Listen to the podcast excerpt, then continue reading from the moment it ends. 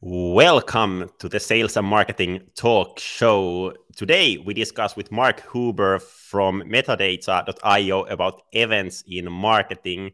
And this is a super cool episode since Mark is sharing his tips from their event called Demand that they just hosted. So great to have you on the show, Mark. Welcome. How are you? Thank you for having me. It's been about, uh, I think, two-ish weeks since demand so my uh, attitude i'm a little bit more relaxed now than i was leading up to it. It was stressful. Yeah I, I can imagine it, it was a big event and at least on like my linkedin feed it was all over there all, all the time so i, I can imagine. But hey b- before hopping hopping into the event itself and the learnings from there do you just want to short share like what, what is your story? What, what do you do at dema uh, at metadata? Yep. Uh, so if you look at my title, it says Director of Growth. That means a lot of different things to a lot of different people. So basically, what I tell people is I'm the number two marketer at Metadata, and I basically have my hands in everything from product marketing to events like we'll talk about here to demand generation to customer marketing to content marketing and basically across every single facet that we have. So I do a little bit of everything. Yeah, sounds good. And when I open up a metadata website here, I will actually open it up to get the freshest uh, information. It says demand gen platform and generate revenue, not just lead. So what, what do you do like in, in action? What does that mean? Yep, I love that question. And that was one of the big things that I was working on earlier this year. So to the market, a lot of people look at us as an ABM platform. We don't think ABM is a technology. It's more so something that you can do. So we are calling ourselves a demand generation platform. And buzzwords aside, category aside, what we do is we allow B2B marketers to use a single tool to launch their paid campaigns across Facebook, LinkedIn, and display. We're adding new paid channels uh, next year, and there's a big one coming soon that we're pretty excited about. And those uh, campaigns actually self optimize, not just on click and engagement data, but what happens if an opportunity is created and when revenue is generated.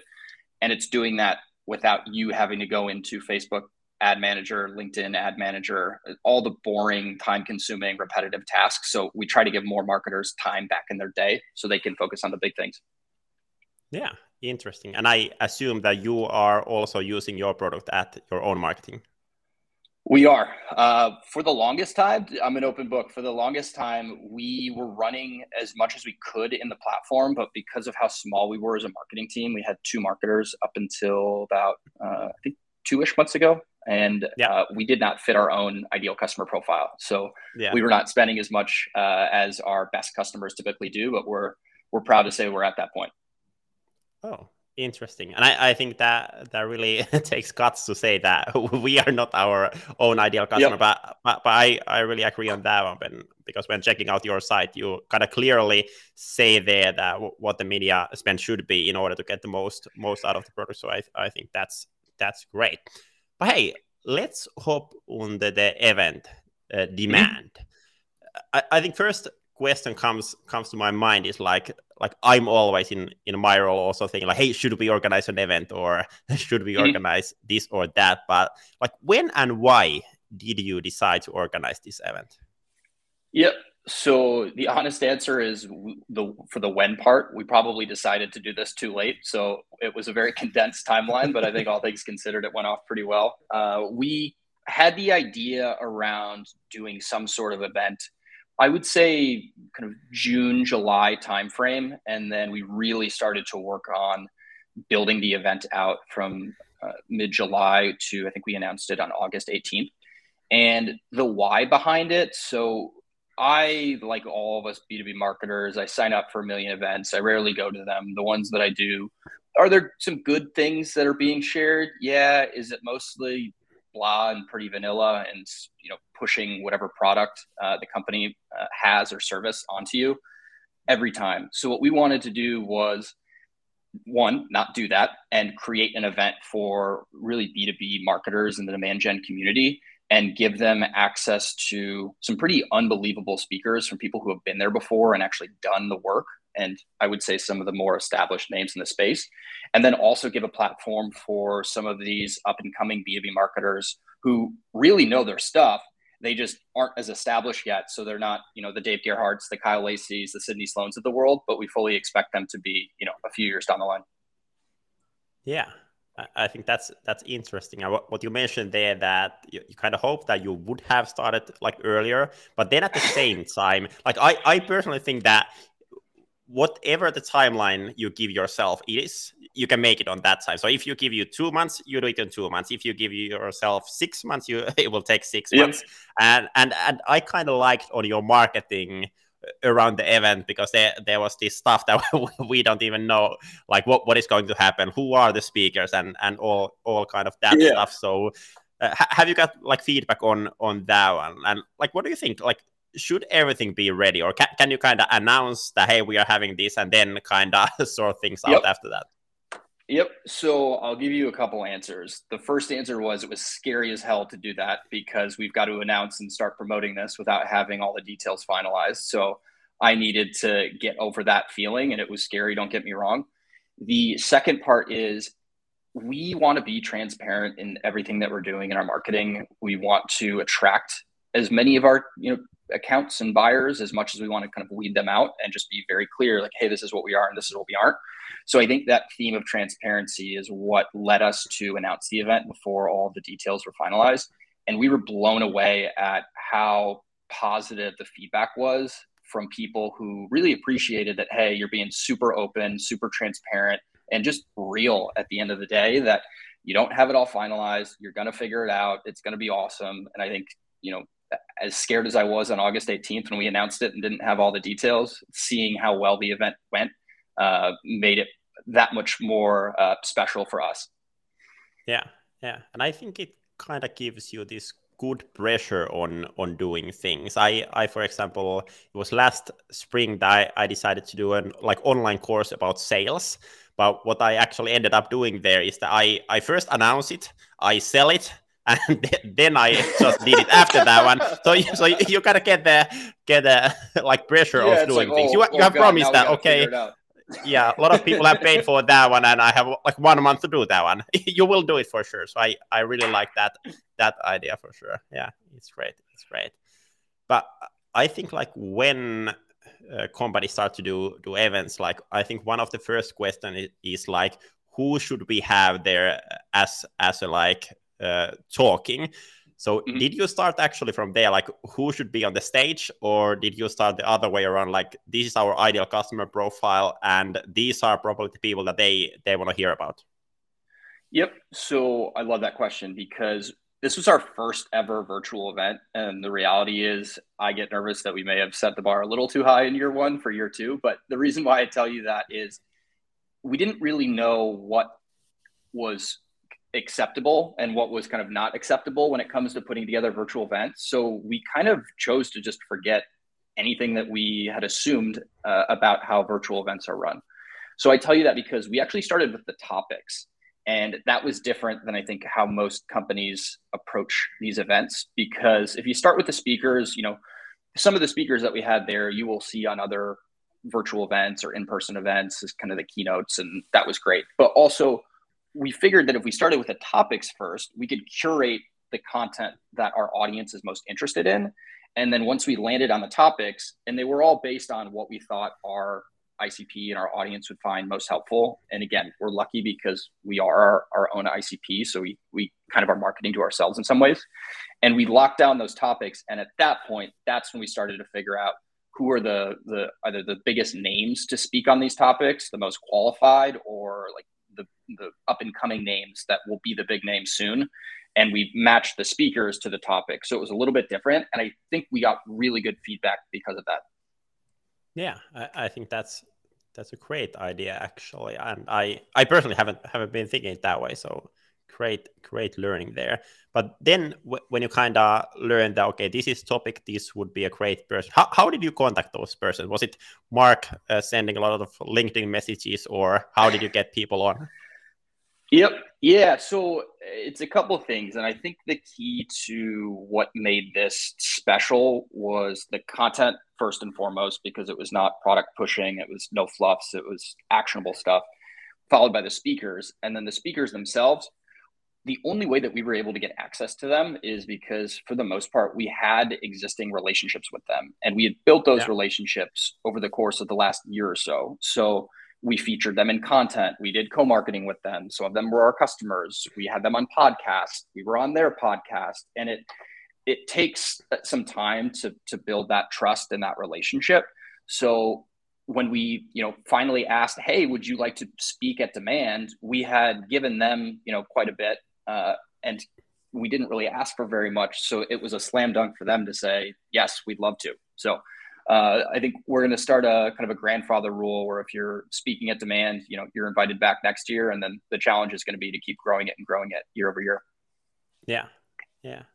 I think that's that's a good point and like what i've learned like doing doing these podcast interviews is is also the fact that ca- kind of the more you build relationships the easier it is to get people on on board but but one thing that i've i've noticed as well is kind of this name dropping thing that I, I can say that hey oh, mark was, was in my podcast yep can, it's the social can as well yeah. Yep. Yeah. yeah. So I think once we had some of uh, just more established names or some of the bigger names, uh, like the up and comers, I would immediately use that as social proof when I was doing outreach to other people saying, Hey, we already got, you know, Devin Reed, Dave Gerhardt, Sydney Waterfall, you name it. And then at that yeah. point, they're like, Oh, okay.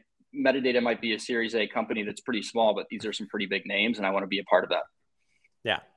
Yeah, I think that that is something that companies should be using using more. And I, I think that that that really, really works but but then like you you had the setup and the speakers and th- then you started or actually like even before you had all the speakers you started to like kind of market the event and get the people over there. And yep. I, I found a linkedin post for you saying that there was 4109 registrants at some point but yep. what, what was the exact number in the end? Like how, how many people uh, registered? I should know this. I might be a few off. I think it was 44.95. So we had quite yeah. a few registrants that came in in the last really 24 hours. Uh, the original yeah. goal was 4,000, which I've already told this to Jason Widup my boss. I thought that was insane for year one. Uh, so yeah. we were kind of uh, amazed and even surprised that we were able to not only come close but exceed that. Yeah, yeah, that's that's a great great number and like for year one and and all that but can you walk us through like what what kind of strategy you built around getting those people to register? What what kind of tactics did you use over there? Yep. So i think a couple things. We really relied on linkedin i'd say organic linkedin uh, to get some initial registrations like right out of the gate. So within the first week uh, eh, maybe 10 days of announcing it, we had already hit a thousand registrants. So there was a, a significant uptick right away. We were thinking, wow, we might be onto something here. And then after that, we started to use our own employees to help get the word out.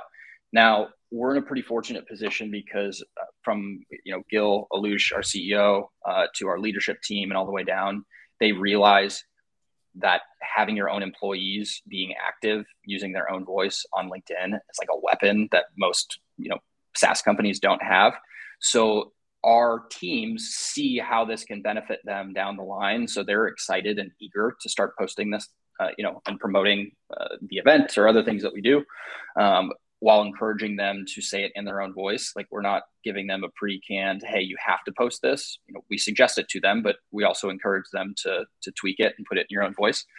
So outside of that, what we also started to do was we started to promote the um, sessions themselves. Now, about a little more than half of the event was recorded, more so for like logistical reasons.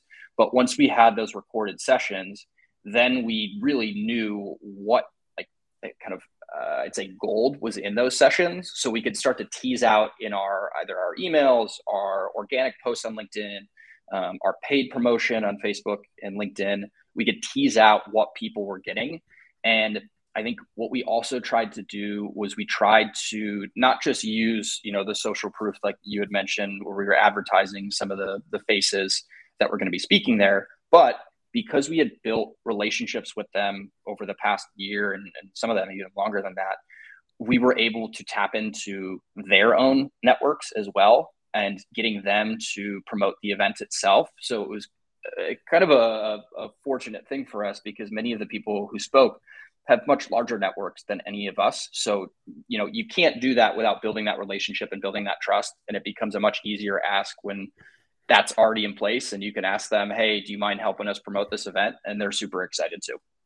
Yeah and I, think that's that's a great tool and kind of the easier you can do that one for those speakers the, the better it is. And for example you you will be seeing what will be happening after this podcast. You will get a picture you will get a draft of linkedin post that you can do about joining this podcast. And like yep. making it super super easy for for those people i i think that's that's the key but you mentioned there that like your people are are active on LinkedIn. But what I would like to understand yep. that what was there kind of this common goal for everyone uh, using LinkedIn, or were you, for example, having some kind of competition that who yep. gets most registered from their own LinkedIn post, or how how did you do that?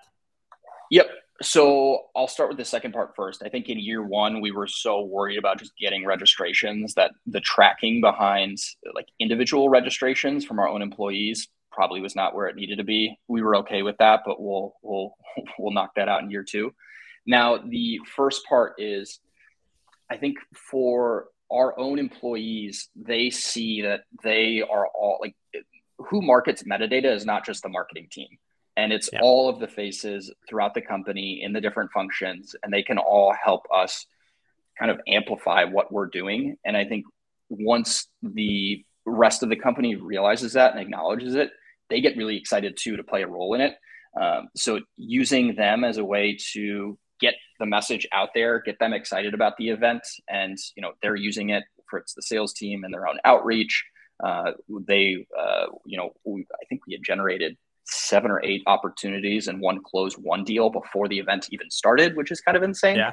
uh, so when you are able to prove, hey, this isn't just something to build a brand, build excitement, build a community, but there are measurable business results that were happening before the event, it's like, wow, this actually works. So I better play a part in this.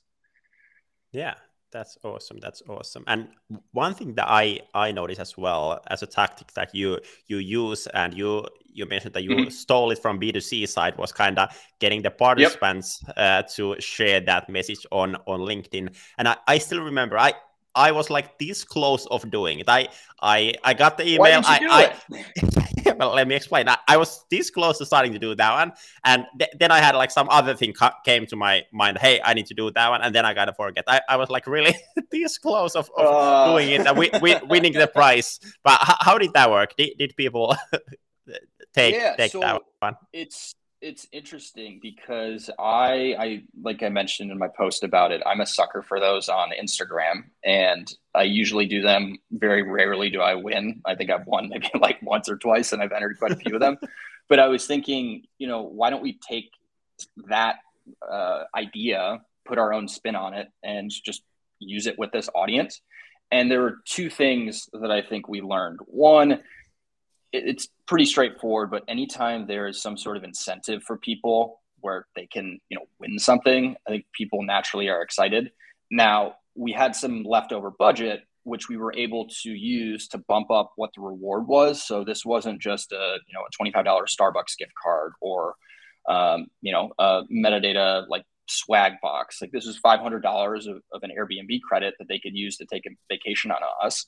So I feel like once you get something that is you know fairly noticeable in terms of the offer like it makes it that much easier.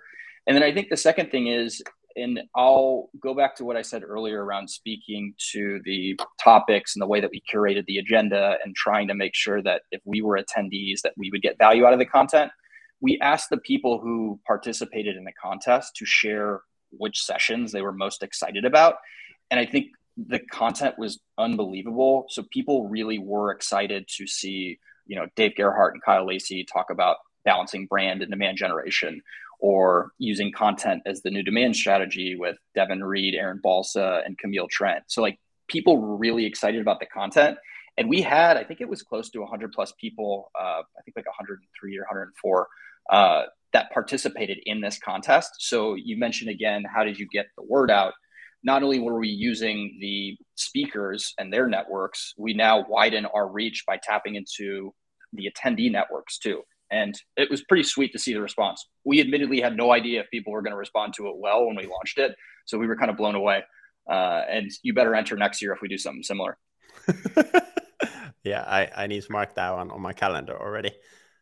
But hey, b- before hopping into the event itself and what, what did you do there, like one mm-hmm. thing that I would actually like to ask is like the tech side side. Like what kind of technology mm-hmm. you decided to use for the for the event? Yep. So we use Goldcast. Uh, we had looked at Goldcast, Hopin, Livestorm, and I think a few others. Um, we did have some tech issues at the event, which really were out of our control, but it's still a pretty awesome platform. I think the biggest reason why we went with Goldcast is a very simple piece of functionality, but it's also critical. When registering, it was one of the smoothest registration processes uh, that we've seen. And we got that feedback from quite a few people on how easy it was to register for the event and then get the event blocked off and added to their calendar with a unique URL. That feature in itself uh, Hopin did not have when we were demoing all these tools. So we did yeah. not want to have to Frankenstein, you know, the virtual event platform with some sort of third-party tool to send out a calendar invite with the link and all that stuff. Uh, so that was really what sealed the deal for us. You know, they're a pretty young company as well, so I, I think they're used uh, by the likes of Drift and Alyce and us. So they've uh, you know been a great partner to us, and you know, tech issues aside, uh, it was something that had not happened before on their end. We met with them after the event. They explained what happened, and you know we understand that that those things happen with virtual events. I think for yeah. us, uh, we were lucky for a couple reasons. One, with the pandemic and with us having to you know live uh, on Zooms and virtual events, people are just accustomed to there being tech issues. Uh, I think is the nature of of the beast. And then the second part is uh, the speaker lineup that we had was so good uh, with the topics that they were going to be, you know, talking about that we actually didn't lose any people during the, you know, 12ish minutes uh, that the platform is down. And then we still had the chat going at the same time. And the chat was, yeah, I think a huge differentiator for the event too. Yeah. Yeah. Makes sense. Makes sense. Hey, you, you mentioned earlier that you also like love to register for events and i yep. think like nowadays there are like so many events so many webinars so, so, many of all of those and people are always like, hey this seems interesting and then they register but yep. then there is the event and no one shows up so how, how did you make sure that people really yep. comes for the event and from the people who registered like how, how big portion really participated for the event yeah, so we had it was a shade over 40% for the attendance rate, which is pretty amazing. And most companies, you know, are shooting for like 25 ish percent and consider that to be a success. So our goal, admittedly, was 50%, which we're good at setting insane goals and coming closer, exceeding them. Uh, so for us, what we really leaned into was promoting the attendee like participation and the experience uh, as it relates to the Q and A and the chat um, for every single session. So Q and A was a big component. We were giving people access to you know these speakers who've been there, done that before, and then for the recorded sessions, which were honestly my favorite, we had all the, the speakers from those recorded sessions in the chat live. So as they were talking about things in the session, if you had a question that came up, you had direct access to those people and they were giving super tactical advice, answering as many questions as they can. And I think that really contributed to people wanting to be there the day of, um, which I had not seen in virtual events before. So we got to figure out how to replicate that next year. Yeah. And actually one, one tip that I've heard for, for this one, uh, it's not a scalable one that easily, but I, I heard one one Finnish company actually. Usually, they, usually they those are the best. Usually those are the best things. So I'm interested to hear what you're yeah. going to say. Yeah, but what, what they did, they they had this webinar and they got like roughly ninety percent of people joining that one. It was like hundred people roughly, and what they did, uh, they sent a personalized video message for all the participants before the event like saying hello and uh, just like quickly telling that what they think that this person will get out of the event based on their role it's of course like super manual work but like mm-hmm. works super super good and i i think that that kind yeah. of thing is interesting and at the same time of course there are like a lot of tools that helps kind of do like super super like personalized things on scale as well. So I, I think that's super interesting, like how how that yeah. that will will be changing next year's. Yeah, I would have had to send a lot of emails. My fingers would have been sore. It would have been like 4,400 emails. So I don't know if we could have done that, but I think uh, for us, it's the, you know, just reassuring people that, hey, this is not a virtual event where we're just going to pitch you and try to sell you our product because we didn't do that. So I think in some ways it, it disarmed what people have come to expect out of virtual events, that this isn't some, you know, all day sales presentation. And, and that led to, you know, a great attendance rate too. Yeah, yeah. Uh, and you mentioned there that like the goal was to get 4,000 people register for the event, but what was kind of the business goal behind that one? Was it like to get your brand out there, get new hmm. clients, or like how, how do you measure the success of the of the event in the end, like business wise? Yeah, it's an awesome question. So I think a couple things. The first thing was we saw a gap in really the market for this sort of event. And when I say this sort of event, I mean badass topics, badass speakers, no product pushing, fatigue from all the virtual events. So like that was, I think, the original idea behind it all. Now we wanted to, you know, community seems to be the rage right now. Everybody's talking about it. Very few people are doing it well, mostly because it, it's new for almost all the market. Now, for us, we were trying to position this more as an event for the, the B2B marketing and really demand gen community. And I think for us, it's a first step in that community building process. Now, I can't share all of what we've got planned next, but we are going to be trying to build onto that uh, and add to it. What I hate seeing is there are so many Slack channels out there for communities, heavy air quotes here. I get enough Slacks over the course of the day that I can barely respond to myself. So I just need like more slacks from you know the outside world. So what we didn't want to do was just turn this into some sort of generic slack community and be like boom we created a community. So with that in mind we're trying to uh, you know take the momentum that we have around this event and you know building you know a community and, and using this to help build our brand and kind of punch above our weight class to then you know i would say carry this momentum and do some really cool things with it throughout the year in 2022 yeah, yeah, makes sense. And I think a lot of people know the feeling when you are participating some event or webinar, and then day after the event, salespeople call you that, "Hey, I noticed that you participated in our event.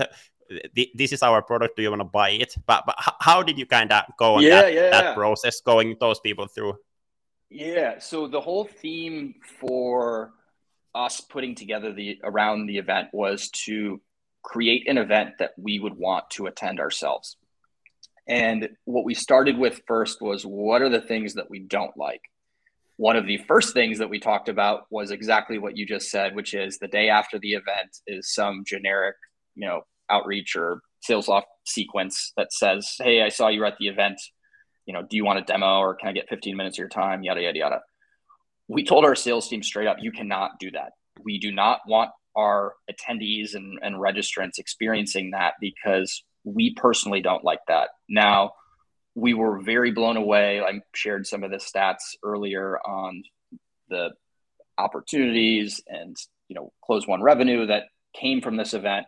We had registrants reaching out to us, you know, before the event and after the event, which was unique because it's typically the other way around where your sales team is annoying them. So we were very clear, hey, you know, if you want to talk to us, great. If you don't, also great. And our sales team is not going to be following up with you. And I think a lot of that stems from the relationship that we have with sales at Metadata and that we're only handing over people who outright request demos and fit our qualification criteria. So it's people who are raising their hand instead of the other way around. Uh, and it takes a bit to get that moving and, and get your sales team to trust you on that, but we're definitely at that point. Yeah, what do you think if you are not at that point? So you are kind of in a situation that you are not, for example, getting so many mm-hmm. like mm-hmm. demo requests, but uh, but then you organize an event like the, this, and then there are like those yep. people, and you, you kind of want to contact them in some way but then Mhm. at the same time i i understand that like most people really hate the fact that hey you just participated on on on the webinar like how, how would you be Yep. doing it if the sales should do Yep. it somehow what, what would be the best way to do it in your mind Yeah, I think what I would do, and this is totally off the cuff, is I would have your sales team ask for feedback on the event uh, and allow people to answer it over email instead of trying to get them on the phone. And I think if you ask for feedback on the event, one, like all you're looking for is a conversation or some sort of response. Two, it's helpful for your marketing team so that you can relay that feedback over.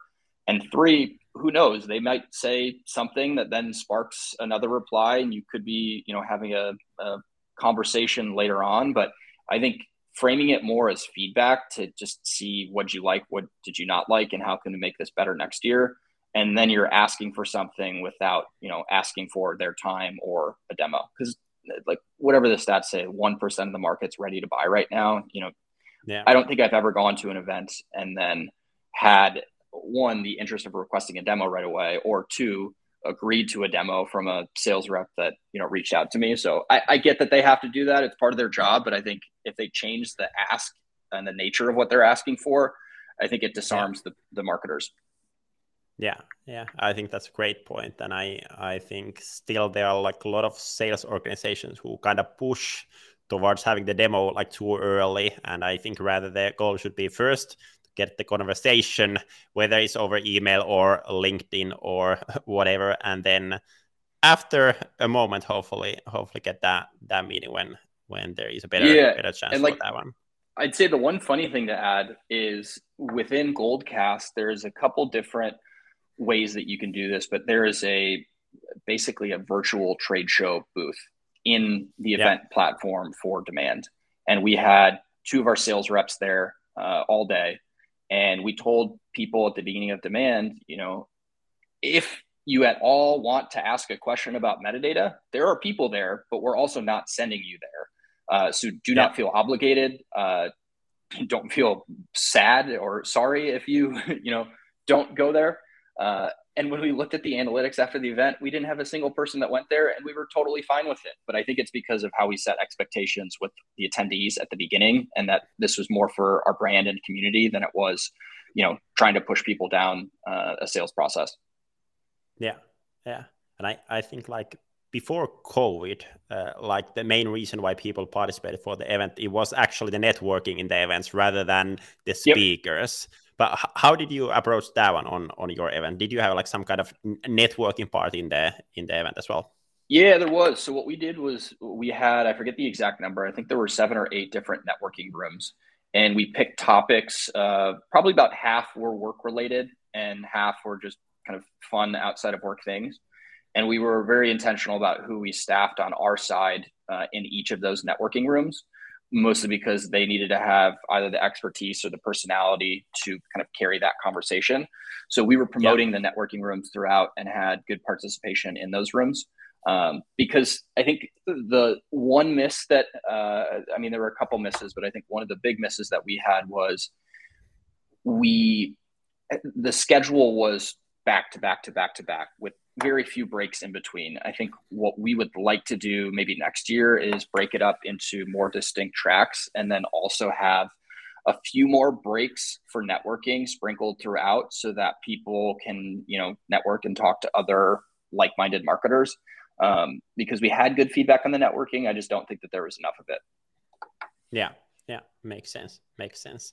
And one thing I I think you are doing very great is like typically when companies are having the event, then the kind of event ends, and then like all the content you have there, you, you kind of forget to use that one. So can you share a bit like how you are using the materials that you gather for the event and how you Yep. are kind of repurposing it on your marketing in the in the months after the event? Yep. So I will give a big shout out to Justin Simon, who's our senior content marketing manager. He is calling him a pro is an understatement at this. So he's, I'd say, a lot of the brains behind making this happen. But when we uh, came up with the idea for the event, we were looking at it as a huge source of content for us uh, coming out of the event. Because to your point, what usually happens is the event goes off, there's an email, the you know the links to the recordings are shared, and that is it. Uh, what Justin came up with was a plan to turn all of these sessions into blog posts, shorter videos on our YouTube page, um, clips for social, posts for social, and by his estimates, we could stop every single thing that we're doing from a content perspective, which we're not. But if we did, we'd have about five months worth of content, and that's posting multiple times a week. So for us, it gives us a whole lot of ammo to continue to stay top of mind with people you know and again the content that we're promoting is not really promoting metadata. It's promoting things that can help other marketers in their own roles and just trying to stay in front of people and continue to ride the the momentum wave that we have coming out of this event. Yeah i i think that's that's a great learning. Did, you somehow like as you mentioned you kind of figured this one out like already before the event but mm-hmm. like then when you were producing content and there was people joining the event did you like somehow make sure like already before the event that the event you are doing mm-hmm. you can like easily share it in like other other forms as well like does it somehow affected the way mm-hmm. you kind of produce the content in the in the beginning as well yeah so i think a couple things so i think uh, one of the big benefits to recording the sessions is we the event was on october 22nd we set a deadline, I think it was for October 1st, to have all of the recorded sessions done. By that point, we had already started the post production process and really cutting everything up uh, into these repurposable pieces. So for the recorded stuff, we had actually gotten a head start and we were posting things the day of the event from those sessions. And that's most of what you've been seeing from metadata since. Now, for yeah. the live sessions, um, what we did was a little bit different because we were trying to take into consideration, you know, what was going on in the chat, what were some of the, the questions that were answered in Q&A, what were some of the jokes that were made, uh, or just funny moments throughout those presentations. Um, and I think for us, I like that we had that balance between the live content and the recorded content uh, because it forced us to think a little differently of uh, how we wanted to um, really uh, post produce and repurpose and use all this content. So, for example, the technical issues that we had uh, with the platform for like 12 ish minutes, uh, that was during the second uh, presentation. So, it was a keynote from April Dunford, who I'm a, a big uh, April Dunford fanboy. Like, she was a pretty big get for us. And I know a lot of people were attending the event too.